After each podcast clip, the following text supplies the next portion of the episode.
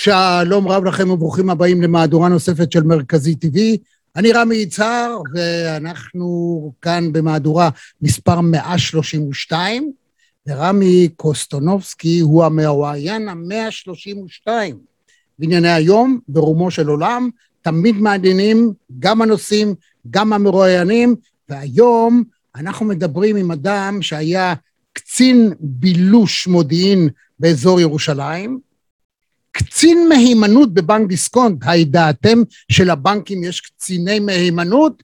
הנה יש, ואפילו פרופילאי פלילי. מיד אחרי אות הפתיחה אנחנו נשמע, וזה באמת מסקרן, מה זה פרופילאי פלילי? אות, ומתחילים.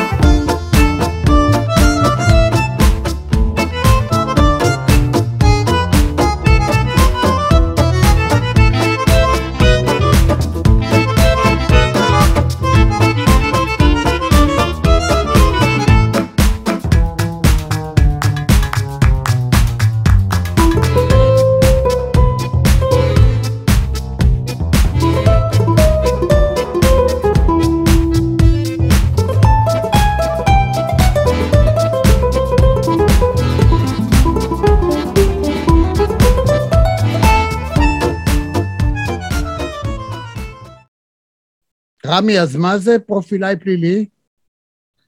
פרופילאי פלילי זה בעצם, אה, עברתי קורס אה, באוניברסיטה, שזה בעצם המשך לימודי תעודה של תואר ראשון אה, בקרימינולוגיה, בחו"ל זה גם נחשב תואר שני, זה בעצם כל העולם, מה שנקרא criminal profiling באנגלית, שזה לקחת את הפשע, את העבירה, ולזהות ללא ממצאים פורנזיים, ללא DNA וללא שום ממצאים בשטח, את האדם שמאחורי העבירה בזכות הפסיכולוגיה של אותו עבריין, ללא שום ממצאים, בעצם לנתח על סמך הפשע שנעשה, על סמך סוג הרצח וממצאים שונים בזירה, מבלי לדעת סערה אה, או DNA, למצוא את הבן אדם על סמך הממצאים הפסיכולוגיים שקיימים. כלומר, אנחנו לוקחים פשע, עבירה שבוצעה, יש לנו חשוד שהוא נעלם, אנחנו לא יודעים עדיין מי הוא, אנחנו מנסים לייצר פרופיל איזה סוג של בן אדם מבצע פשע כזה באופן נכון. שהוא ביצע. מדויק. ולפי. אוקיי? זה להגיע לאותו בן אדם בעזרת uh, סינון של גילאים וחתכים גיאוגרפיים וחתכים של uh, אוכלוסיות ונושא מאוד מאוד מעניין, בארץ אה, אנחנו לא, זה הגיע כמובן מארצות הברית ובארץ זה פחות נפוץ, אבל אה, גם אה, עוסקים בתחום הזה, אבל... זה פחות נפוץ במשטרה, אבל יש גורמים אחרים בתחומי הביטחון שיש נכון. מומחים גדולים בתחום הזה. לגמרי, נכון. יפה, שעושים בעיקר, בונים פרופילים של אנשים שחפצים בעיקרם במרכאות או לא במרכאות, אם אנחנו רוצים שהם יגיעו וישחקו במגרש שלנו, ואם אנחנו רוצים שהם לא ישחקו בכלל בשום מגרש מעתה ועד עולם. מה זה קצין מהימנות? מה זאת אומרת, לבנקים יש קציני מהימנות? ממש כן. ככה היה כתוב לך על הכרטיס ביקור של בנק דיסקונט? לגמרי, זה אותם אה, אנשים שבעצם אה, עושים סינון ביטחוני לכל אדם שמתקבל לבנק, אה, בכל התפקידים שקיימים בעצם.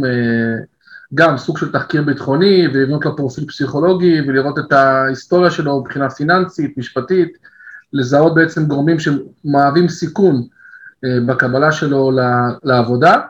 אה, ועדיין אנחנו מתעסקים בזה. בחברה השנייה שלי, שנקראת Background, ששם אנחנו נותנים את השירות הזה אה, בקטע של סימון ביטחוני לחברות, לעסקים, ויש את החברה שבעצם אנחנו באנו לדבר על קרדיט קלין, אבל זה שתי חברות שאני גם מנכ"ל וגם בעלים שלהן, ושתיהם מתעסקים בתחומים הפיננסיים והפורנזיים והמשפטיים, אה, כל העניינים האלה. אה, נושא מאוד מאוד מתפתח בישראל, גם, גם זה הגיע כמובן מארצות הברית ומאירופה, וכל חברה שמכבדת עצמה, אם זה בבנקים, אם זה בחברות הביטוח, חברות האשראי, אה, עכשיו זה נכנס מאוד חזק להייטק, כל אדם שבעצם מגיע לעבודה, עובר תחקיר ביטחוני, עובר תהליך מהימנות, לכן זה גם נקרא קצין מהימנות, כי הוא עוזר תהליך מהימנות פסיכולוגי, ובעצם לראות האם הוא, האם הוא מתאים מבחינה ביטחונית, אמינות שלו, נאמנות שלו, מהימנות שלו, לאותו ארגון שאליו הוא בעצם, אה, מה שנקרא, מתגייס.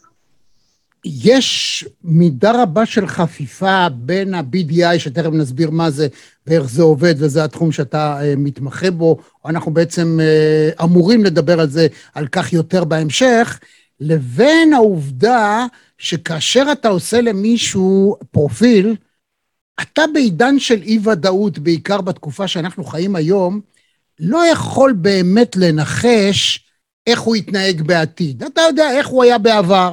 אתה יכול לקבוע פרופיל שלו כזה או אחר, אפילו אם הוא אדם ישר, או מה המידה, המידה שבה ניתן לייחס לו רצינות כזאת או אחרת, אבל בעידן של אי-ודאות אף אחד לא יודע כלום. לגמרי. לגמרי נכון, זה אי-ודאות, ולכן אה, עושים גם אה, בעצם איזושהי בדיקה שהיא גם תקופתית, פעם בחצי שנה, פעם בשנה, עוברים על הנתונים, דברים משתנים כל הזמן. אה, אנחנו בעצם מזהים לפי ההיסטוריה מה הגורמי סיכון ומה ההתכנות שבעתיד בעצם הוא יפשע או יעשה איזושהי עבירה כזאת או אחרת, זאת אומרת האם על סמך ההיסטוריה יש סבירות שבעתיד יקרה משהו לא טוב מבחינה תעסוקתית, מבחינה של מהימנות. אז עכשיו הנה אנחנו מגיעים לנושא הזה של ה-BDI, קודם כל תסביר מה זה BDI. BDI זה בעצם תעודת זהות פיננסית שקיימת לכל אזרח בישראל מעל גיל 18. יש אה, בארץ, כמו שיש אה, מספר מצביעים, כשישה מיליון מצביעים, יש גם אה, שישה, מעל שישה מיליון אנשים שיש להם תעודת זהות פיננסית, שבעצם עוברת למאגר של BDI, ו Dun Bradstreet, שזה עוד מאגר של אשראי, זה בעצם הוקם ב-2002 על ידי חוק בכנסת. זה מאגר אשראי שמחזיק עליו, בתוכו, את כל הנתונים של כל אזרח במדינת ישראל מעל גיל 18.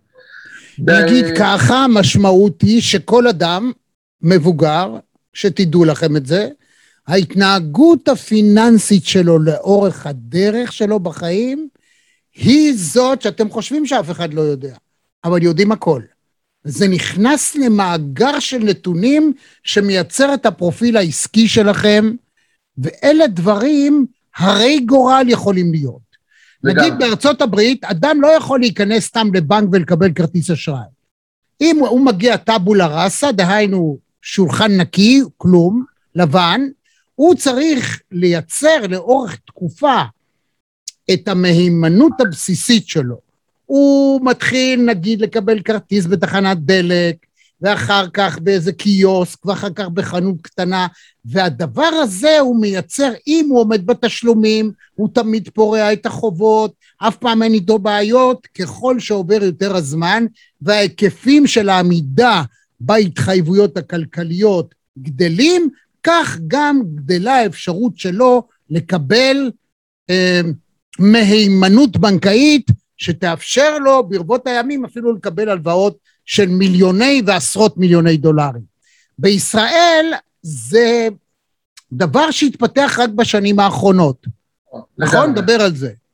כן, אבל אני אפתיע אותך ואת המאזינים שלנו והצופים, שבעצם זה בדיוק אותה שיטה שיובאה, עשתה עלייה, מה שנקרא, מארצות הברית, וזה המטרה בכל השיטה של המדרוג והתהליך הזה של הקרדיט סקור, זה באמת מה שנעשה וזה, לשם העולם הזה הולך. בעצם מה שקורה, שבדיוק כמו שהסברת את המודל בארצות הברית, המודל קיים באופן מלא בישראל, ההבדל היחיד שאנשים לא מודעים לזה. Mm-hmm. זה ההבדל היחיד. חוץ מזה, המודל אמור לעבוד אחד לאחד, השיטה היא, אני מכיר את השיטה בארצות הברית מצוין, אנחנו עשינו על זה הרבה מחקרים וקראנו הרבה חומרים וזה קיים בכל מקום אצלנו כחלק מהמדיניות של החברה. אנחנו, אה, בנק ישראל בעצם לקח את זה ועשה את העלייה הזאת בדיוק, ואנשים לא מודעים שעל כל ההיסטוריה הפיננסית שנכנסת למאגר אחד, ועל סמך זה נמדדים, מקבלים הלוואות, לא מקבלים הלוואות, מקבלים את הריביות הגבוהות או את הריביות הנמוכות, כל זה תלוי בדירוג האשראי שלהם, שנצבר עליהם, שימו לב, בעשר השנים האחרונות. אבל... ולכן. ולכן, אולי בניגוד לארצות הברית, כאן ישנה תחרות, בעיקר מנסים לגרום לחבר'ה צעירים לקבל כרטיס אשראי ראשון, אה, אה, דיסקונט צעיר, לכל בנק יש את השם שלו ואת הכרטיס שלו, שמעודד אותך להתחיל לעבוד עם אותו בנק, וכל מה שאתם עושים, לפעמים בחור צעיר עושה איזה טעות קטנה, כל מה שהוא, ההתנהגות שלו הפיננסית, זה יכול להיות במאה שקלים, בחמישים שקלים. כשהוא צובר בלאגנים, הוא לא פורע, או חזר צ'ק, יש בעיות איתו, אלה דברים שיכולים להרוס לכם את החיים, חברים. לגמרי. תדעו לכם את זה. דבר על זה. כן, אז uh, ציינת בעצם מה יכול להיכנס. חשוב לי להסביר מה, איזה נתונים יכולים להיכנס ואיך הם בעצם משפיעים.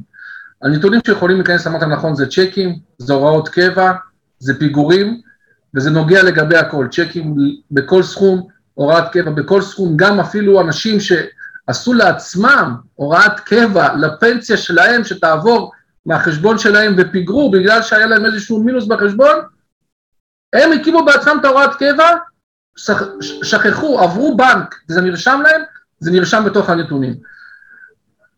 פיגורים בתשלום, פיגורים במשכנתה, פיגורים בעשרה שקלים לחברת, אה, איזושהי חברת תקשורת לפני חמש שנים, שבכלל שכחת שקיים לך אה, חוב כזה, זה גם נרשם. הוצאה לפועל בכל סכום. כל סכום שיש לך, אפילו פתחו עכשיו, שמעתם את הסיפור של כביש 6, שפתחו על אנשים שבכלל לא ידעו, לא ידעו שהם נסעו שם וזה היה הרבה בתקשורת ועדיין בתקשורת, גם זה נרשם. כל הוצאה לפועל, כל פיגור, כל תשלום שיש, הכל נרשם שם, גם הדברים השליליים וגם הדברים החיוביים. עוד דבר כמובן שזה פשיטת רגל, שנכנס לשם. בעצם חמישה קריטריונים. פשיטת רגל, הוצאות לפועל, פיגורים בתשלום, צ'קים והוראות קבע. זה הדברים שיכולים, השליליים להיכנס לתוך הדוח, כל הדברים החיוביים זה כל המסגרות וההלוואות והאשראים, שגם הדברים החיוביים כמובן משפיעים על אה, אה, אופן לקיחת ההלוואה ועל הדירוג, וגם בזה אנחנו מתעסקים. כלומר, בארצות הברית, ומן הסתם עכשיו זה יובא אלינו, בארצות הברית אומרים לך, כדי לצבור את הרקורד החיובי, תתחיל לקנות ולשלם. תקנה ותשלם. לא, אל תיקח את זה, תוציא כסף מהכספומט ותלך לקנות, לא. תשתמש בכרטיס שקיבלת, כי זה נכנס לרקורד שלך, להיסטוריה שלך, שאדם שעומד בהתחייבויות שלו. כל פעם נכנס לתחנת דלק, אתה תמיד משלם, אף פעם לא חזר לך צ'ק, אף פעם לא היו צריכים לצלצל אליך ולהגיד לך, הלו, מה קורה, שלא יקרה מצב שלא שילמת שכר דירה וכדומה. הכל זה נכנס להיסטוריה הכלכלית, וברבות הימים זה יכול להוביל אותך להיות מיליארדר, ואולי אפילו אומרים יותר מזה באמריקה, ואצלנו שלא יהיה מצב חלילה שאם תרצה לשכור דירה, אתה פתאום, הבעל הבית לא אומר, אתה אפילו לא יודע למה. אומר לך, לא, לא, אני כבר מצאתי מישהו אחר. כי הוא היום הפוחדים... זה דירוג האשראי שלך, זה בשכירות, זה בהלוואה, זה במימון לרכב, זה בכרטיס אשראי הכי פשוט, אפילו בלי מסגרת. שאתה צריך להפקיד אותו בדביט ובקרדיט ובדברים כאלה, גם שם בודקים, כי בעצם כל אדם יש לו גישה שרוצה לתת כסף לאדם אחר, יש לו אפשרות לפי החוק לבדוק אותו בתוך המאגר אשראי הזה של בנק ישראל.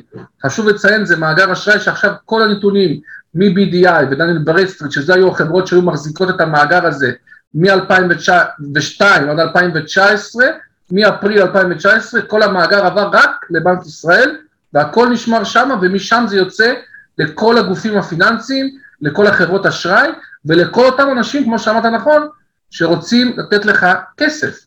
ואם הוא רוצה לתת לך כסף, יש לו אפשרות חוקית לבדוק עליך לפני, ולראות האם הוא רוצה לתת לך, ובאילו תנאים, כי אולי הוא רוצה לתת לך בתנאים נמוכים, אולי הוא רוצה לתת לך כסף, אבל הוא אומר, אין בעיה, אתה לקוח מסוכן, קח את זה ב-12 אחוז. 12 אחוז, אנחנו יודעים בשנה, זה המון כסף, אם אתה לוקח מאות ומיליונים, אבל אתה לקוח מסוכן, יש לך דירוג נמוך, אני אתן לך כסף, אין בעיה.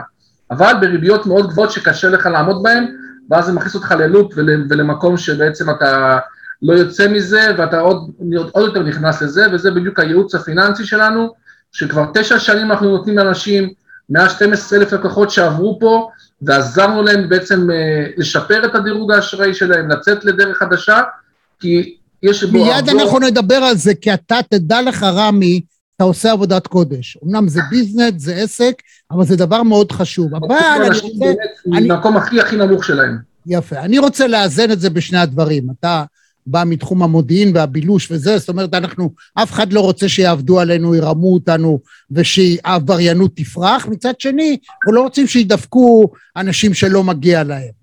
בכל זאת, יש מצב, תשמע, היום גם אם אתה מפרסם מודעה שאתה רוצה להשכיר דירה, מגיע לקוח, אתה מצלצל ללוח הזה שבו פרסמת את המודעה ומקבל את השירות בחינם.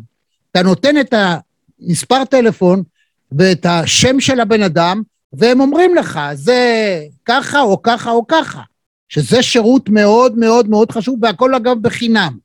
אה, אני מכיר את השירות, אני לא רוצה, אם אתה רוצה, אני, יכול להגיד, לא יודע, מבחינה מסחרית, את השם של החברה הזאת. אל תגיד את שם החברה, אבל תגיד לנו את אני אגיד, אני אגיד שזה קיים, אני במקרה, זה סוג של אולי מתחרה שלי בחברה השנייה, אבל אני יכול להגיד לך שזה לא בדיוק, אה, בשביל הגילוי נאות, אני אומר את זה, זה לא בדיוק בחינם, כי הם לוקחים לך אחוז מכל צ'ק שאותו לקוח בעצם נותן לך, הם רוצים לקחת מזה עמלה מכל צ'ק, וגם הבדיקה היא לא נעשית בצורה הזאת, אה, זו בדיקה טיפה שונה, זה, זה מבוסס על בסיס שאלון, דיווח עצמי של אותו דייר שרוצה להשכיר את הנכס.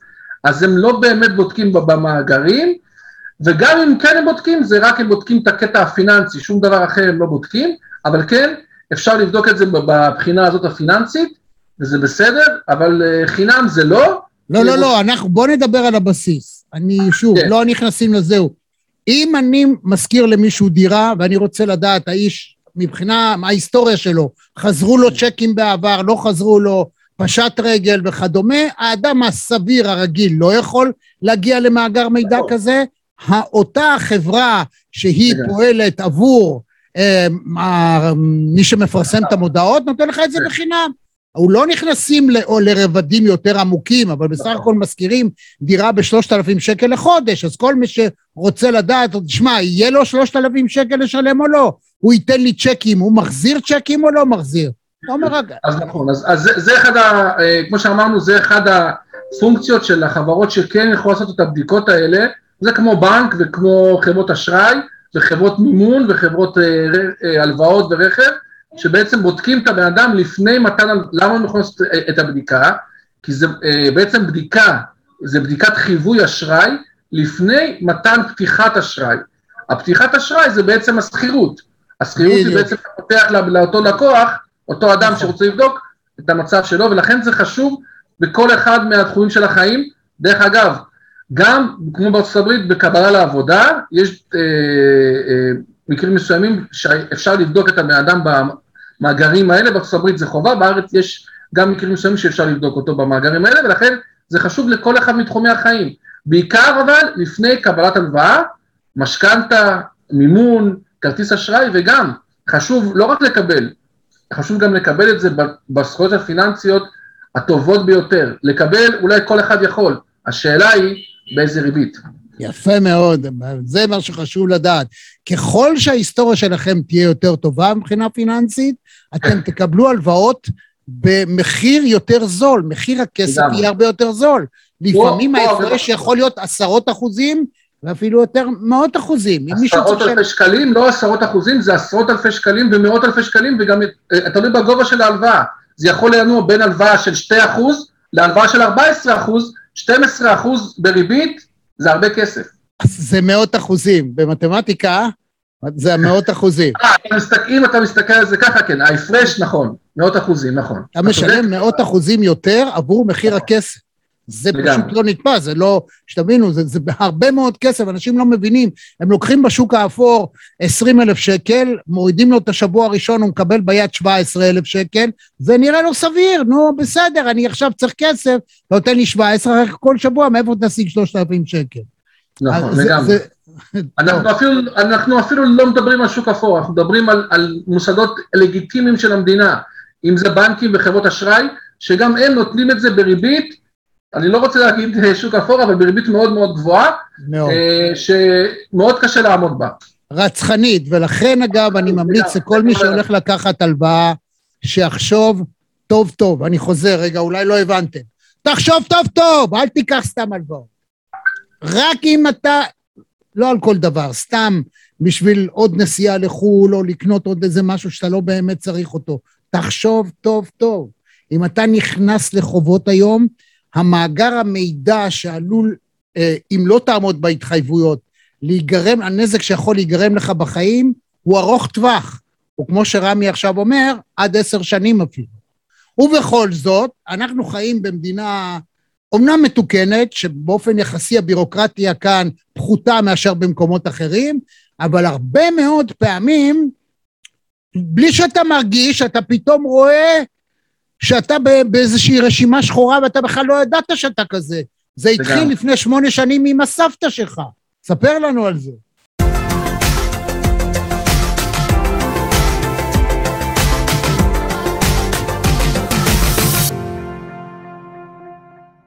נכון, נכון. אני רואה שעשית פה תחקיר מעמיק, כל הכבוד רמי. אה, באמת אה, הגעתי לתחום הזה באמת די במקרה, כמו שאמרתי גם אנחנו החברה הראשונה בישראל שהגיעה לתחום הזה כי זה תחום שלא היה מפותח, שוב עשה עלייה מארצות הברית, אה, לפני הכניסה של החוק החדש ובנק ישראל בכלל לא הייתה מודעות לתחום הזה, אף אחד לא חשב גם שאפשר לשנות את הנתונים, בעצם היה נתונים שליליים וחשבו שזה מה שנקרא תורה מסיני, זה רשום בתוך המערכת, זהו, אין מה לעשות, אז יש מה לעשות, אני הגעתי לזה, באמת כמו שאמרת, דרך סבתא שלי ז"ל, שבעצם חזרו למספר, מה שנקרא, של הוראות קבע, הרי הפיגורים בתשלום לאחד מחברות התקשורת, וגיליתי שזה לא היה נכון, זאת אומרת, היא בכלל לא הייתה מודעת לנושא הזה, הגיעו לה מכתבים, בכלל היא לא ידעה לקרוא עברית, היה לה בכלל מטפלת, היא הייתה אישה סיעודית, אה, הם לא ידעו אותה, הם לא ידעו אף אחד מהאפוטרופוסים שלה, אף אחד לא ידע שהיא חייבת כסף, יום, יום בהיר אחד סגרו את החשבון, עיקלו לה את כל החשבונות, את כל הרנטות והמס... וכל מה שהיה לה, וזהו, והייתה ברשימה השחורה הכי קשה שיש, כי היא פיגרה בכמה עשרות שקלים של תשלום לחברת תקשורת שכ... שהיא שכחה להחזיר ממיר. זה היה הפשע שלה הגדול. אה, שכחה להחזיר ממיר שבכלל, או היא, היא, היא לא ידעה שהוא קיים אצלה בכלל, לקחתי את התיק הזה לידיים ופשוט התחלתי בהתנהלות מול החברת תקשורת ומול ה-BDI, שמה שהיה בזמנו, והבנתי שיש עילות בחוק שמאפשרות שינוי ותיקון של אותם נתונים שלא צריכים להופיע בתוך הדוח.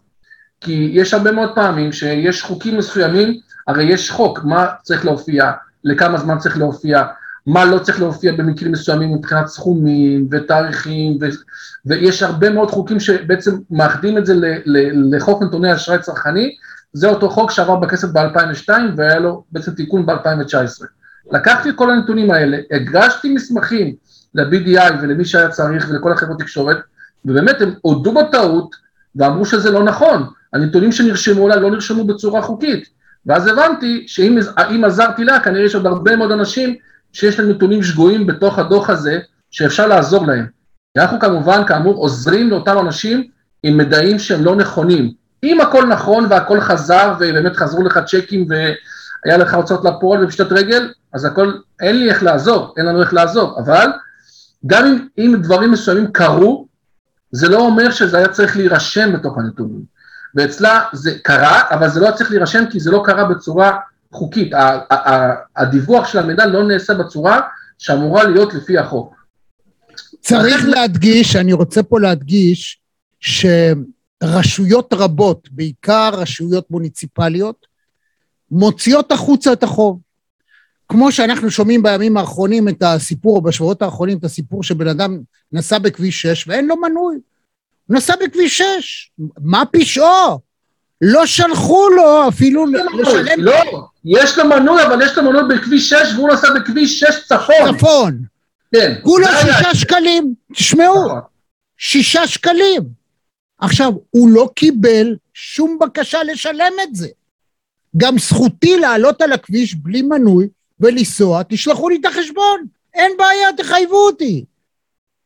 זה הגיע למצב של עיכול חשבון. ואז מה הן עושות? העיריות, העיריות, אה, כבישים מהסוג הזה, ישר מוציאים את זה לעורכי דין, ועורכי הדין הם, יש להם רק שיטה אחת, אני מצטער להגיד. כל מכתב הם רוצים 500 שקל.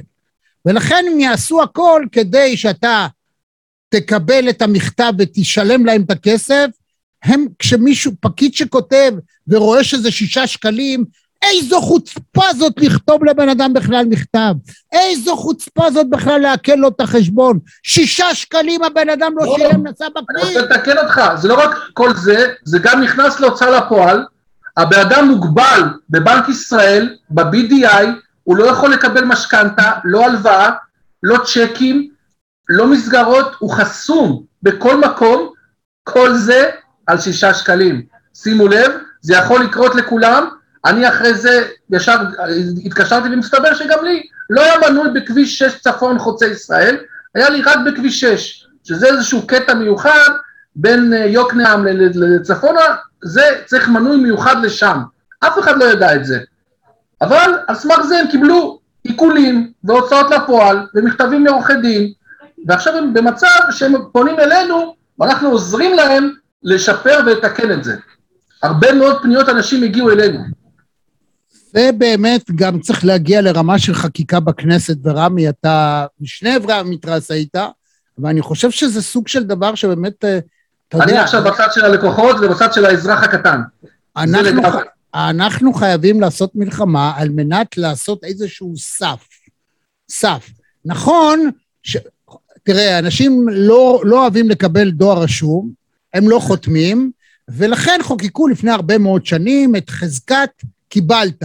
אם לא לקחת את הדבר, הדבר הרשום בדואר, או לא חתמת, או לא היית, לא חשוב מה, אתה בחזקת כאילו קיבלת. עכשיו, מנצלים את זה. עכשיו, מילא אם היו מנצלים את זה נוכלים. המדינה מנצלת את זה. אה, בכל, עיריות, לא קיבלת את הדוח, היום הרי לא מדביקים לך פתק, ואם מדביקים לך פתק על השמשה, לפעמים יש רוח, גשם, אתה מגיע, אתה לא רואה, בלילה אתה לא רואה את הפתק הזה, אז מה? שלח לבן אדם הביתה. במיוחד שאתה גובה היום על דוח חנייה 500 שקל, יש פה דברים של הרבה יותר, מה זה סל? או למשל אנשים עם המסכות, אומרים לו, לך הביתה, אתה תקבל את הדוח, אבל הוא לא קיבל, מה הוא יעשה? איך הוא ישלם? מי ישלם? עם מי הוא ידבר? אתה מבין? זאת אומרת, חייב להיות איזשהו סף בבחינה של הפנייה. עכשיו נדבר גם על המצב שהוא מאוד מאוד בעייתי, וזה אנשי עסקים. כן. יש אנשי, אנשי עסקים שבלי שום סיבה נראית לעין, פתאום מתערער להם הקרדיט. נכון. עכשיו, זה יכול לקרות, דיברנו על uh, פרופילאי פלילי וכדומה, אני לא נגד זה שהבנקים יגנו על עצמם, אני לא נגד זה. הבנקים, יציבות הבנקים חשובה לכל האנשים. גוף פרטי ורווחי שמנסה להגן על עצמו כמה שיותר.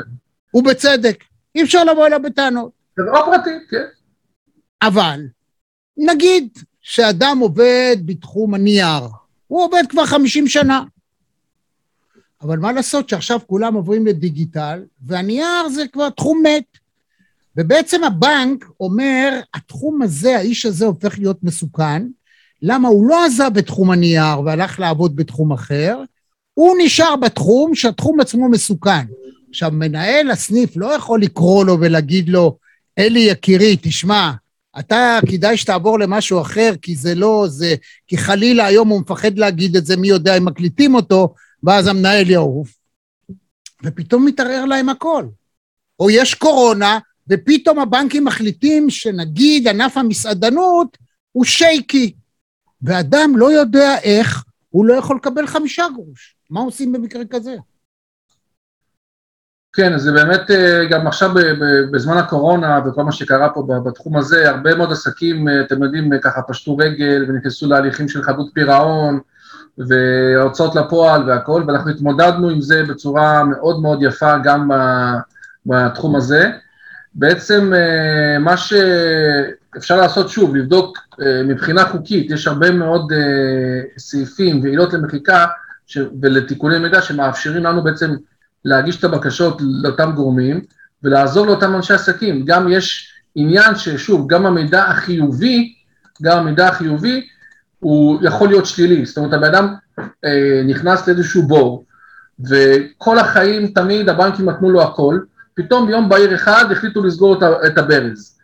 אבל אה, הבעיה עכשיו, או זאת אומרת העניין של החוק הזה והדוח ריכוז נתונים של בנק ישראל, שבעצם כמו שאמרנו, כל מקום שאתה הולך אליו כולם רואים הכל.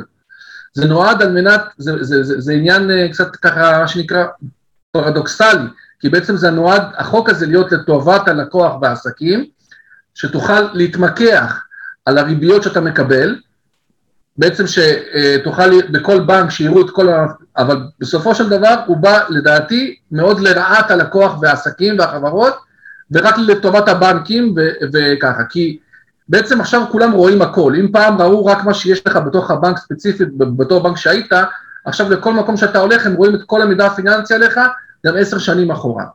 ובעצם גם אדם שהוא ממונף מדי, לקח הרבה הלוואות, הרבה אשראים, אפילו לא חזר לו שום דבר, לא קרה לו שום חזרה של צ'ק, לא פיגור, לא הוצאה, הכל תקין, גם המידע החיובי הזה הוא בעצם הופך לשלילי, הבנקים אומרים stop, אתה ממונף מדי, אין לך יכולת החזר, אין לך יותר אה, משאבים, אין לך פקדונות, אין לך מאיפה לקחת כסף, אין לנו איזשהו נדל"ן שלך או נכסים, אין לנו איך לפרוע את, כסף, את אותו כסף שאתה רוצה לקחת. ואז סוגרים את השלטר, ויש בעצם לזה פתרונות אחרים של מימון והלוואות חוץ-בנקאיות ודברים כאלה. אבל בבנקים הוא יהיה חסום והוא לא יוכל לקבל יותר דברים, כי עכשיו הם רואים נתונים, כי הם רואים את כל הנתונים עליו. וזה מאוד בעיה. במציאות כזאת, רמי, במציאות כזאת, איך האדם הסביר, איש העסקים הבינוני, אמ, אתה יודע, ה-householder, מה שנקרא באמריקאית, אה, משקי הבית, איך הם צריכים להתנהל? מה, איזה עצות אתה נותן לאנשים? אה, העצות, יש לנו המון המון עצות פיננסיות שאנחנו נותנים לאנשים כל יום וכל הזמן. אה, מטפלים בהרבה מאוד תיקים ונותנים, יש לנו ניסיון של הרבה מאוד שנים, ראינו מעל 50 אלף דוחות פיננסיים של אנשים בישראל, והתחלנו בטיפולים, כמובן לא כולם עשו טיפולים, כי היה גם אנשים שהכל אצלם תקין או שלא רצו מסיבות כאלה ואחרות, אבל זה כמות של הדוחות שאני גם באופן אישי ראיתי, אני עובר כמעט על כל דוח פיננסי שמגיע לכאן, וזה עובר כל, בעצם אה, כל היועצים שלנו. העצות הטובות ביותר זה בעצם אה, לשמור על האובליגו שלך ברמה כזאת שאתה יודע שיש לך מאיפה להחזיר אותו. וכן, גם אה, אה, בסופו של דבר כן לדעת שלבנקים יש ברז שאולי גם עדיף לך לא להתמנף יותר מדי, כי אז גם הנפילה תהיה יותר קשה.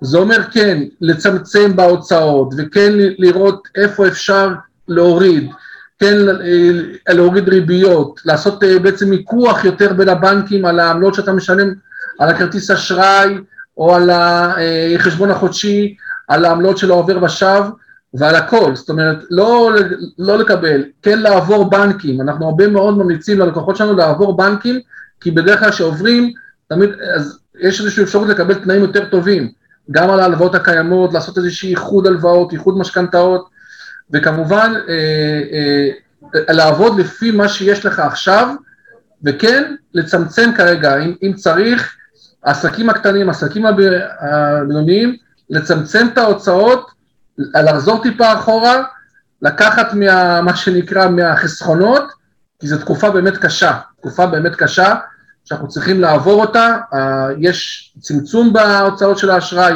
אנשים יותר באבטלה, יותר uh, מה שנקרא פחות עובדים, ואין מה לעשות, צריך, צריך, צריך גם לדעת להצטמצם, ולא רק לקחת עוד ועוד ועוד אשראים והלוואות, זה לא, uh, זה לא הפתרון. המטרה שלנו כחברה... זה לא הזמן, זה לא הזמן, למרבה הצער, הנתונים שאנחנו מקבלים, העיתונאים כל הזמן uh, בתקשורת הכלכלית, על טירוף שחברות, שימוש בכרטיסי אשראי וכדומה, אנשים נכנסים, חוזרים למינוסים שהם היו פעם ואפילו יותר, רק טיפה השתחררנו מהסגרים וכדומה, אנשים משתוללים, והם כן. שכחו שרק לפני שנה הייתם באי-ודאות נוראית, אתם לא יודעים מה יקרה לכם, אתם לא יודעים אם מחר יהיה לכם מקום עבודה. לגמרי. זה לא שתמיד המדינה תמשיך לתת לכולם כסף בחיני חינם. לא, זה לא יהיה החל"תים האלה. אנחנו כן. הולכים לקראת, יכול מאוד להיות משבר רציני, וכל אחד שיקח את עצמו בידיים, רבותיי. סליחה שאני מטיף לכם, אבל זה לטובתכם. המשבר, לדעתי, אנשים עוד לא מבינים, אנשים עוד, עוד מתנהלים וקונים והולכים וחו"ל וחופשות ו, ו, ו, וקניות, אבל, עדיין, אבל אני חושב שעדיין הם עוד לא הבינו את עומק המשבר, כי זה לוקח זמן. עד שפתאום הבנקים מתחילים לסגור את האשראי, מתחילים לצמצם את ה... גם הם רוצים לדאוג לעצמם, ואני חושב שכבר אנחנו נמצאים באיזשהו, אני לא רוצה להפעיל יותר מדי את ה... מה שהיה בארצות הברית ב-2008, אנחנו לא שם, אבל עדיין יש איזשהו כיוון, שלדעתי איך שאני רואה את השוק ואיך שאני רואה את הלקוחות, הם עדיין ממשיכים להתמנף, שזה בסדר, אנחנו מאוד מעודדים את זה, אבל גם צריך לדעת לפעמים לשים את ה stop. ולהיות ממונפים ברמה כזאת שאתה יודע שתוכל לעמוד בזה. שתוכל לעמוד בזה ולא כל פעם עוד ועוד הלוואה, עוד ועוד מסגרת, עוד ועוד כרטיס. ההפך, אני אומר כן, לקחת את ההלוואות, לקחת את האשראים, אבל לצמצם את הריבית. חשוב מאוד לצמצם את הריבית, להתמקח על הריבית. אם אתה, יש לך את הזמן הזה ללקוח, אני אומר, יש לך את הזמן, תלך. חמישה, שישה בנקים, תעשה השוואה. אין לך את הזמן, נעשה את זה בשבילך, אין בעיה. אבל אתה חייב לעשות את זה. אי אפשר להגיד, טוב, זה מה זה הריבית שיש לי, הבנק מכיר אותי, כאילו, הם מפחדים ללכת, והם מפחדים להתעסק בזה, אולי, רגע, רגע, אולי פתאום הוא יגלה שיש לי הלוואה והוא יעלה, בוא נגיד ככה, יותר גרוע לא יכול להיות. הלוואה, לא פתאום בגלל שאתה מבקש ממנו הלוואה, עכשיו בעצם הריבית שלך תעלה. לא, זה יכול רק לרדת, זה לא יכול לעלות. ונוסיף לזה דבר אחד מאוד חשוב, הואיל והחל מממש הימים האלה, כל אדם בלחיצת כפתור יכול לעבור מבנק נכון. לבנק וכבר לא צריך, אז השימור לקוחות, רבותיי, ירדוף אחריכם. תדעו לכם, כי איך שאתם תעשו חצי צעד ותגידו, אני מחר עובר, הש... לכל חברה גדולה שיש לה הרבה לקוחות, לא רק למוסדות פיננסיים, יש מה שנקרא שימור לקוחות. אם עברתם, ניסיתם לעבור מחברת טלפון אחת לשנייה, ראיתם שמיד צלצל לכם מישהו ואמר, מה הבעיה? או חברת כבלים אחת לאחרת ללוויינית, אומר לך, מה הבעיה? מה אתה רוצה? בוא אני אתן לך שני ערוצים בחינם, רק תישאר. הבעיה שבהרבה פעמים הם עושים את זה אחרי שכבר עברת, למשל, אתה כבר עברת לחברה אחרת של הטלפון, ופתאום את מה שאז לא יכולת להשיג, עכשיו הם רודפים אחריך, אז אתה כבר לא תחזור.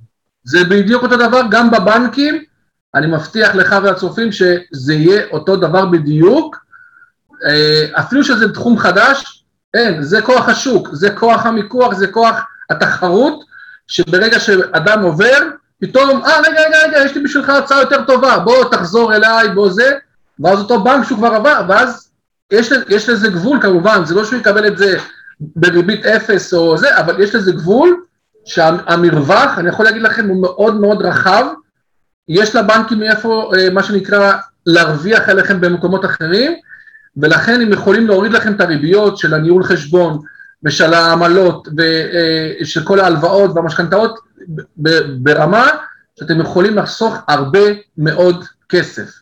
הרבה מאוד כסף, אמרתי, עשרות ומאות אלפי שקלים.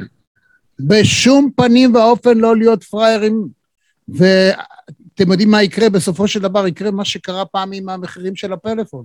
שילמנו פעם מאות שקלים בחודש, והיום. נותנים לך 200 ג'יגה ב-20 שקלים לחודש, או ב-30 שקלים לחודש, כשאתה נוסע לאמריקה ואתה מספר למישהו שבחמישה, שמונה דולר יש לך 200 ג'יגה, האמריקאי חושב שאנחנו ירדנו מהפסים. אין מדינה בעולם שיש מחירים כאלה, אין דברים כאלה. זה התחרות, זה התחרות. ועדיין הם מרוויחים, שימו לב, הם עדיין מרוויחים, הם לא מפסידים. נכון. הם עדיין חברות רווחיות שעושות עליכם, הם פשוט מכניסים לכם את זה במקום אחר. על מכשירים ועל מסלולים אחרים, וגם אפילו אם לא, רק על השירות הזה הם מרוויחים. הם מרוויחים עליכם, הם לא מפסידים, והכל בסדר. אין ספק. טוב, עכשיו בואו נדבר על המסכנים שבאמת נדפקו, והתלכלך להם. איך מנקים את הדבר הזה? למה? כי אם מישהו בא, צריך להגיד פה, אם מישהו אומר, מה תמחוק לי? אומרים לך, בסדר. אבל אם אני מוחק, אתה הופך להיות שולחן נקי, אתה מתחיל מההתחלה. אתה, עולה, אתה חוזר לכיתה א', שליש ראשון. מוחקים הכל, לא מוחקים רק את הרע, גם את הטוב.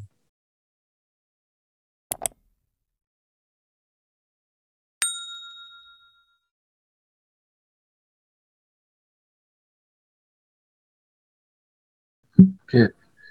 אה, אז אה, ככה, אז אני אתייחס לעניין הזה. אנחנו אה, כחברה לא מתעסקים בעניינים כאלה, אנחנו קודם כל, לכל לקוח שמגיע, כמו שגם הסברתי קודם, מפענחים את הדוח שלו, ועל בסיס של קורולציה בין שלושה פרמטרים, בין הדוח לבין החוק, לבין העבר האשראי שלו, שזה אותם מסמכים שהוא בעצם כל ההיסטוריה הפיננסית שלו, אנחנו עושים בעצם בדיקה ופענוח וקורלציה בין שלושתם, ומחפשים עילות למחיקה. אנחנו לא דוגלים בשיטה של אה, איפוס של כל הדוח, משהו שהוא קיים, אבל הוא אה, לא מומלץ, וגם לא אפשרי כמובן לכל אה, אדם, הוא אפשרי במקרים מסוימים שהחוק מתיר זאת. אבל אנחנו לא עושים את זה ככלל, אנחנו עושים את זה באופן מאוד מאוד חריג וכיוצא מהכלל, כי באמת זה דבר שהוא פחות טוב ללקוח, והזמן המתנה לקבלת התנאים הטובים ביותר הוא מתארך. לכן התהליך הטוב ביותר שרוב הלקוחות, זה, אנחנו עושים אותו, זה בעצם לקחת את הדוח, לפענח אותו, להגיש בקשות על כל אותם עוולות ודברים שלא נכונים בתוך הנתונים, לאותם גופים שרשמו את הנתונים האלה, כי יש הרבה, עשרות של עילות שמאפשרות לנו מחיקה, ואז אנחנו מצליחים באופן ספציפי למחוק רק את המידע השלילי. מוציאים אותו בפינצטה. מוציאים אותו בפינצטה, תן לי דוגמאות, ש... תן לי דוגמאות של עוולות אה, חוץ מכביש 6 שדיברנו, איזה דוח. אה, דוח של אי תשלום חנייה או משהו כזה קטנצ'יק שמתנפח? הגיע אליי לקוח, אה, שעוד מעט אנחנו נוציא איתו איזשהו אה, סרטון מאוד ככה ויראלי, כי הוא אדם די מוכר, זמר ככה מזרחי מוכר, שלפני עשרים שנה הוא היה מה שנקרא גר בדירת שותפים בתל אביב. היה חייב כמה שקלים לבעל הבית, משהו כמו שלושת אלפים שקלים, חודש או חודשיים של שכר דירה, וטוען שהוא בכלל שילם את זה. Uh, להפתעתו, אחרי עשרים שנה, זה היה בשנת 2000, בשנת 2020, סוף שנה, הוא פתאום שמע שהוא מוגבל בהוצאה לפועל, מעוכב בהוצאה לפועל, נכנס, הוציא את הנתונים, פנה אלינו, הדוח, כמו שאמרת, אתה יפה, טפח מ-3,000 שקלים ל-290 אלף שקלים, ריביות והוצאות ופיגורים ואני לא יודע מה, 290 אלף שקלים, ובכלל אמר שהוא שילם את זה, זה בכלל לא היה נכון. זה לא היה ולא נברא, ויש לו, אין לו הוכחה פשוט לזה שהוא שילם, כי זה היה מאוד מזמן, לא שמר את המסמכים האלה, אבל אנחנו הצלחנו בתהליך מאוד מאוד מורכב וארוך להוכיח שבאמת הוא שילם את זה, והלכנו להרבה ארכיונים והוצאות לפועל, עשינו פה תהליך אה, מאוד מאוד מורכב, שכמובן אני לא אסביר את כל התהליך, אבל עשינו תהליך שבסופו הוצאה לפועל, אפשר לראות את זה גם אצלנו באתר, הודה בטעות ואמר שאותו נתון שהוא דיווח עליו הוא דווח באופן שגוי, הוא לא היה צריך לדווח עליו, גם ב-BDI, גם בהוצאה לפועל, גם בבנק ישראל, כולם הודו בטעות, הוצאנו דוח חדש, שבדוח החדש זה לא הופיע, פשוט מאוד, וכל השאר הנתונים שלו היו מצוינים, זאת אומרת, זה הדבר היחיד שהפריע לו.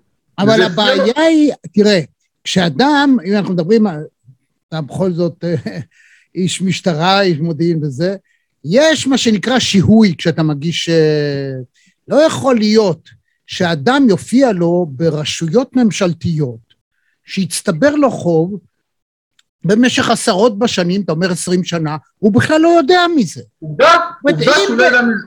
לא, לא, אני אומר, השאלה היא, חייב להיות גם אחריות, צריך לפעול כדי שתהיה אחריות של הרשות, המדינה, הוצאה לפועל, מס הכנסה, לא יכול להיות מצב שבן אדם חי את חייו והוא חי כל הזמן באי ודאות, כי כל מי שיראה אותנו עכשיו ויראו אותנו מאות אלפים יגידו רגע, איך אני בכלל בודק, מי יודע, אולי אני רשום אצל מישהו שאני חייב מאות אלפים, בחיים שלי לא לקחתי הלוואה של נכון, חמישה גוש, נכון. מה עושים?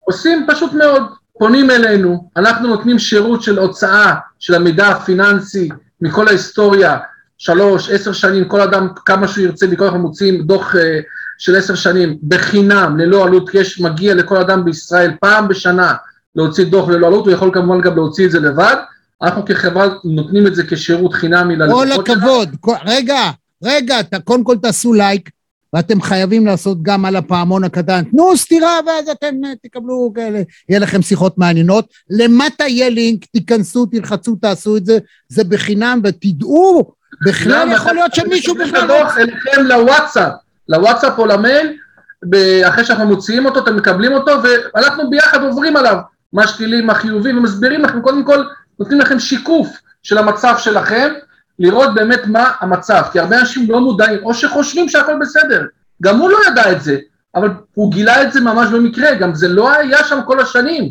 זה פתאום בקליק אחד, באנטר אחד של פקיד בהוצאה לפועל, זה פשוט נכנס לתוך הנתונים. זה איזשהו... כלומר, רגע, אז אין פה, אין פה הגנה לאדם, אם בן אדם היה חי... נגיד לצורך העניין שהוא באמת לא שילם איזה שלושת אלפים שקל, ואיש לא אמר לו במשך עשרים שנה, אם פקיד לא לחץ enter ולא שלחו לו אף פעם הודעה, איך אדם יכול להיות חייב? נגיד שאי אפשר היה להוכיח שהוא שילם, הוא באמת היה חייב שלושת אלפים שקל, איך זה יכול להיות שלוש מאות אלף שקל? נפלאות דרכי הבירוקרטיה במדינת ישראל. זה מה שיש לי להגיד. הבירוקרטיה פה, כמו שדיברנו על זה הרבה במשדר, הוא, אה, שוב, אי אפשר להבין לפעמים את כל, לפעמים רשות אחת לא יודעת מה רשות השנייה עושה, אין הלימה בין המאגרים ובין העברה של המידע בין כל הרשויות, המידע לא מועבר בצורה ישירה, המידע לא מועבר בצורה נכונה, יש הרבה מאוד באגים במערכת, תעודות זהות שקופצות לא נכון, אנשים שנפטרו ועדיין, אנחנו ראינו את זה הרבה, וחייבים כסף ומחייבים אותם, יש, יש פה אין ספור של עוולות שקיימות, שוב, לא שמישהו עושה משהו חס וחלילה בזדון, פשוט זה מערכות רגע, אבל אין התיישנות, רמי? אין התיישנות? זאת אומרת, לא, הפקיד, הפקיד יכול ללחוץ אחרי עשרים שנה כי בא לו איזה סכום ללחוץ? כן. זאת אומרת, אתה אפילו לא יכול לאתר את זה. אין התיישנות, אין התיישנות ו... אבל אין דרך, אין דרך לאתר אם, אם באיזשהו מקום, הרי גם פקיד סתם יכול לכתוב 300 אלף שקל, מה תעשה? מאיפה אתה יודע? אתה לא יודע. אתה לא יודע. זה, זה נשמע מדהים ומופרך, אבל זאת האמת. זאת האמת לאמיתה שאנחנו נתקלים בה כל יום עם אנשים שפשוט מגיעים אלינו בשוקת שבורה, במצב שהם מסורבים בכל מקום, אנשים באמת מכובדים, עם uh, נתונים טובים, עם משכורות, אנשים מסודרים, שבחיים שלהם לא סירבו להם בשום מקום, מגיעים ואתה יודע, הם, הם, בחוסר אונים, אותו, אנשים פה באמת, זה, זה מצב שגם, שוב, צריך להבין, סוגרים, הם נמצאים בכלא פיננסי, סוגרים להם את כל היכולות שלהם לשלם, הם מתנהלים רק במזומן, לא יכולים לשלם רוצים ללכת עם הילד לסופר לקנות לו משהו, הם, הם חייבים, לא יכולים, לא יודע, הדברים הכי בסיסיים של החיים, לא יכולים. לא יכולים לשלם לפעמים על חשבון טלפון. למה? כי זה רק בכרטיס אשראי. לא יכולים לשלם לחברת אינטרנט, לא יכולים שום דבר. ואל תשכחו. ואל תשכחו שאנחנו... זה יכול לקרות לכולם, לכל אחד. אין פה, זה, זה, זה, אני אומר, כל המטרה שלנו כחברה, ונכון אמרת שזה עבודת קודש, זה חברה פיננסית למטרת רווח והכל, אבל אני באמת אומר לך ולצופים ולכולם, שהמטרה שלי, האג'נדה שלנו כחברה, שכל אדם בישראל ידע מה המצב הפיננסי שלו, מה תעודת הזהות הבנקאית שלו, ושיחליט מה הוא עושה עם המידע הזה. זה המטרה, ושיתקן דברים שלא נכונים, לבד, בעזרתי, בעזרת חברה אחרת, לא משנה. העיקר שיהיה מודע ושיעשה את המקסימום להעלות את הדירוג למקום הנכון ביותר עבורו והמדויק ביותר עבורו. זאת המטרה, ש... כי יש חוסר מודעות מטורפת. אנשים לא מודעים בכלל מה המצב שלהם, מה הדירוג שלהם, ואיפה הם עומדים ביחס אל מול כל הרשויות ומול כל הבנקים וחברות האשראי, וחושבים ונראה להם שהכל בסדר, ואפילו עד שמישהו לא אומר להם שיש בעיה, הם לא מודעים לזה. אז גבירותיי ורבותיי, שימו לב טוב, טוב, טוב, טוב, טוב, טוב, טוב ושוב טוב. רבותיי, אל תטמנו ראש בחול. כי כשזה יתפוצץ, אתם גם תתפוצצו מרוב כעס ובלאגן ולא תוכלו לצאת מזה, ובכל מקרה זה לוקח הרבה מאוד זמן. תבדקו כל הזמן. זה קל, כדאי מאוד ללכת לרמי, כאמור, הוא לא היחיד בשוק בתחום הזה, אבל אתה עושה לי רושם של בן אדם מופלא, אז אני כמובן אמליץ, למרות שאני לא יודע אה, אה, לבוא ולומר עד כמה אתה יותר טוב או פחות טוב ממישהו אחר, אבל תעשו את זה לעצמכם. אתם חייבים את זה למשפחה שלכם, לעצמכם, לעתיד שלכם, אפילו לעבר שלכם. עכשיו, אני שואל שאלה אחרת. אדם שיש לו רכוש יכול ללכת למס רכוש ולקבל אישור שזה שייך. האם אני, אדם, יכול ללכת למס הכנסה או למינהל, לכל הגופים, ולהגיד, תביאו לי פתק שאני לא חייב לכם כלום.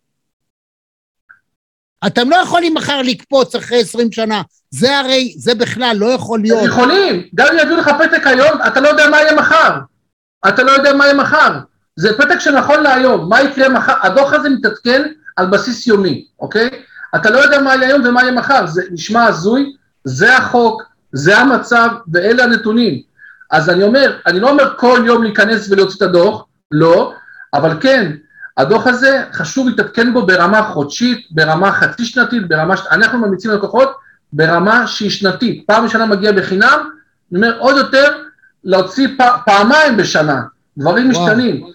וגם אם אתה מרגיש או נראה לך שמישהו מהגופים שאתה עובד איתם, פתאום שינה את הטון אליך, או פתאום אומר לך, תשמע, אני רואה פה איזושהי בעיה, או פתאום אמר לך, אני, אני חייב להוריד לך את הריבית, להעלות לך את הריבית, כל שינוי שנראה לך בנתונים הפיננסיים, חובה להיכנס לנתונים, להזמין דוח חדש, פעם השנייה, לצורך הדוגמה, 30 שקלים אגרה לבנק ישראל. זה כל הסיפור, אבל זה עדיין משתלם ביחס לכסף שזה חוסך לך. כי זה באמת, אני אומר לך, גם אם נראה לכם שהכל טוב, אין, לא לעולם חוסן.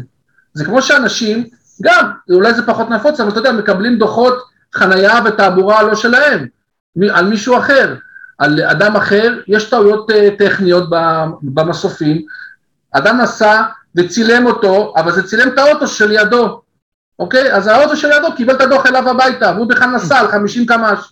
זה גם קורה, מה לעשות? אה, זה, זה מערכות דיגיטליות, זה נמצאים אה, בעולם האח הגדול, אבל האח הגדול טועה, האח הגדול הוא לא מדויק, הוא לא מאה אחוז, זה עדיין, אה, אתה יודע. אז זה המצב. אבל גם חשוב מאוד לציין שגם שני בני הזוג, שכל, מגיל 18 התחתנו, ניהלו את אותו חשבון בנק כל הזמן, חשבון בנק אחד, אף אחד לא לקח שום מקום אחר, לפעמים הנתונים שלהם שונים. אדם אחד מצוין ואדם אחר לא טוב. אפילו שהם שני בני זוג עם אותו חשבון, עם אותם נתונים, עדיין יש לפעמים שוני. אבל זה ב... תלוי בתחום, כי אתה, אתה לא מכניס פה אולי את האלמנט של רמת הסיכון בתחום העיסוק שלו. לא. אלא? זה לא, אני לא מדבר על, על, יש דירוג בנקאי שזה משהו פנימי, שזה בהתאם גם למשכורות של כל אדם, אבל לא, כן. לא, בדוח שאנחנו מדברים עליו, של בנק ישראל והדוח הפיננסי, תעודת זהות, זה רק נטו על נתונים יבשים. זה לא אוקיי. מכניס אה, משכורות ואובליג, זה מכניס רק מידע חיובי ושלילי על הלוואות ואשראים וחזרות של צ'קים, הוראות קבע, פיגורים, מה שדיברנו. זאת אומרת, באותו מצב כזה, גם יכול להיות שוני בין שני בני הזוג, לכן תמיד כשמישהו, אנחנו, אנחנו נותנים לאדם בדיקה, הבדיקה היא זוגית על שני בני הזוג. רמי, אני רוצה לסכם את השיחה הזאת, אבל אני חייב משהו, אה, אנחנו ממליצים לכל האנשים לעשות, ואל תהססו לבדוק, מה עוד אנחנו יכולים להגיד משהו חיובי? תתן לנו משהו חיובי. משהו חיובי, מבחינת הנתונים, רוב האנשים הם, אה, הם בסדר, רוב האנשים אה, במדינה... לא, יותר מ-90 אחוז, לא רוב, בוא, בוא נהיה זה עוד. רוב, אז תראה, מה... תראה, מעל, כן, הנתונים אומרים 90 אחוז, השאלה מה, מה זה אותם אנשים, מה אותו רוב, גם שיש לפעמים לאדם חזרה אחת של צ'ק הוראת קבע, זה, הוא עדיין נחשב חיובי, אבל עכשיו בחוק החדש בעיני הבנקים הוא גם יכול להיות שהוא יהיה שלילי. דבר חיובי שאני יכול להגיד, שיש פתרון מוכח, הפתרון הוא חוקי, יש מה לעשות, זה לא משהו שזהו, צריך להיות ככה כל החיים, יש מה לעשות, אף פעם אל תעבו תקווה, גם אם הנתונים היו מאוד מאוד שליליים בעבר, והייתם בפשיטת רגל ובהוצאות לפועל, זה דברים שנשמרים במאגר, אבל גם אותם, יש לזה חוק התיישנות ואפשר לבקש להסיר אותם מהמאגר, למחוק את זה, שוב, בצורה נקודתית בפינצטה, ולא הסרה של כל המידע, אנחנו לא ממליצים על, ה, על התחום הזה ועל התהליך הזה.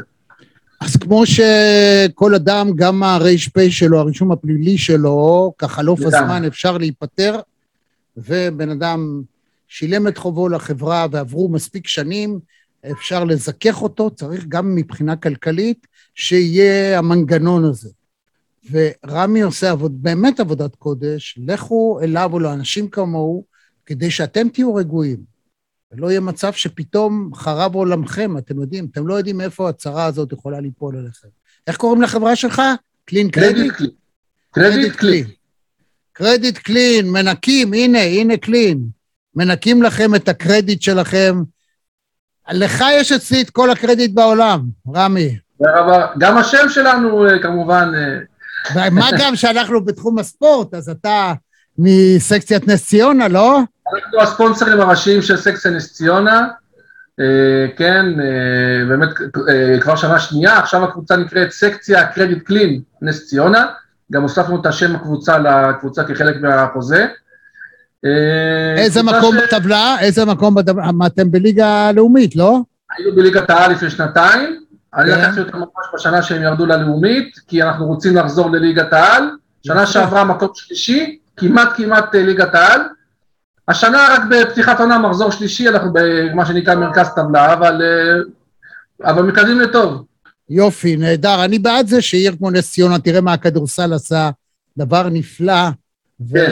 ואני מאוד שמחתי כשעליתם ליגה, אבל זה היה נראה, כדורגל בכל זאת זה לא כמו הכדורסל, כן, יותר קשה, לוקח זמן וכדומה, אבל יפה מאוד, אני חושב ש... יש פיתוח, יש פיתוח. בכלל, אני בעד זה שאנשי עסקים ייתנו כסף לספורט, יקדמו את הספורט. זה ברמה הלוקאלית, זה חשוב. מאוד מאמינים בזה, כן, וגם בקהילה וב... אה, אתה יודע, בכל מה שזה נותן בזה, ובאמת יש קהילה מאוד טובה בנס ציונה, חבר'ה מאוד איכותיים, ובכלל, אנחנו מדינה של אנשים מאוד איכותיים, כל המגזרים, אנשים טובים, באמת רוצים להתנהל ורוצים לחיות בכבוד ולחיות במה שנקרא עושר פיננסי באלף ובעין, אבל לפעמים המדינה שמה לנו ברקס, או הבנק שם לנו ברקס. ננצח אבל... את זה, ואני חושב שאני גם אקח את זה שלב אחד קדימה ואדבר עם כמה וכמה מחוקקים, על מנת שהדבר הזה חייב להגיע להסדרה. צריכים, יש, כמו שיש יש גם חובות אבודים, אז אם המדינה לא, לא דאגה ולא לקחה ולא זה, ועבר מספיק זמן, לא יכול להיות ל, להגיע לבן אדם אחרי אה, עשרים שנה. יש התיישנות על עבירה פלילית, אז לא יכול להיות שעל חוק לא יהיה. אני, תראה, אני מבחינה עסקית, אולי זה לא יהיה לי טוב, כי אז לא תהיה לי עבודה, אבל אני אומר לך באמת, אני, אני מבחינתי אין בעיה, ואני מוכן אפילו ללכת לוועדות בכנסת והכל, כי באמת אני חושב שזה עוול שלא צריך להיות, ואני יודע שאחרי שגם יהיה חוק, עדיין זה יקרה. עדיין יהיו עוולות, ועדיין יהיו טעויות של אה, נתונים, צ'קים שחזרו בצורה טכנית ונרשמו כי אין כיסוי מספיק, ואנשים, ש... נתונים שהם לא נכונים, ישנים, לא צריכים להיכנס, אני לא דואג, יש לי גם הרבה אה, אה, בעצם דברים אחרים, יש את הייעוץ משכנתאות והייעוץ הפיננסי שזה פה בחברה, אז הכל בסדר, יש עבודה ויש ברוך השם פרנסה לכולם, אבל באמת אתה צודק שהחוק פה הוא לא מוסדר, ויש פה הרבה הרבה פערים ולקונות מה שנקרא בחוק, ויש מה לעשות. רמי קוסטוקובסקי, איזה יופי של שם, באמת הייתה שיחה מעניינת ומרתקת. רבותיי, לא מספיק שאתם תפנו ותטפלו בעצמכם, אני מבקש מכם, תנו לכמה שיותר חברים שלכם לראות את השיחה הזאת, לשמוע, להאזין, אולי חשוב. אפילו יותר מפעם אחת. אין מה להפסיד. תעשו משהו בזה, תדאגו לעצמכם. יש רק מה להרוויח. כבר אנשים מצלצלים אליי, אתה רואה?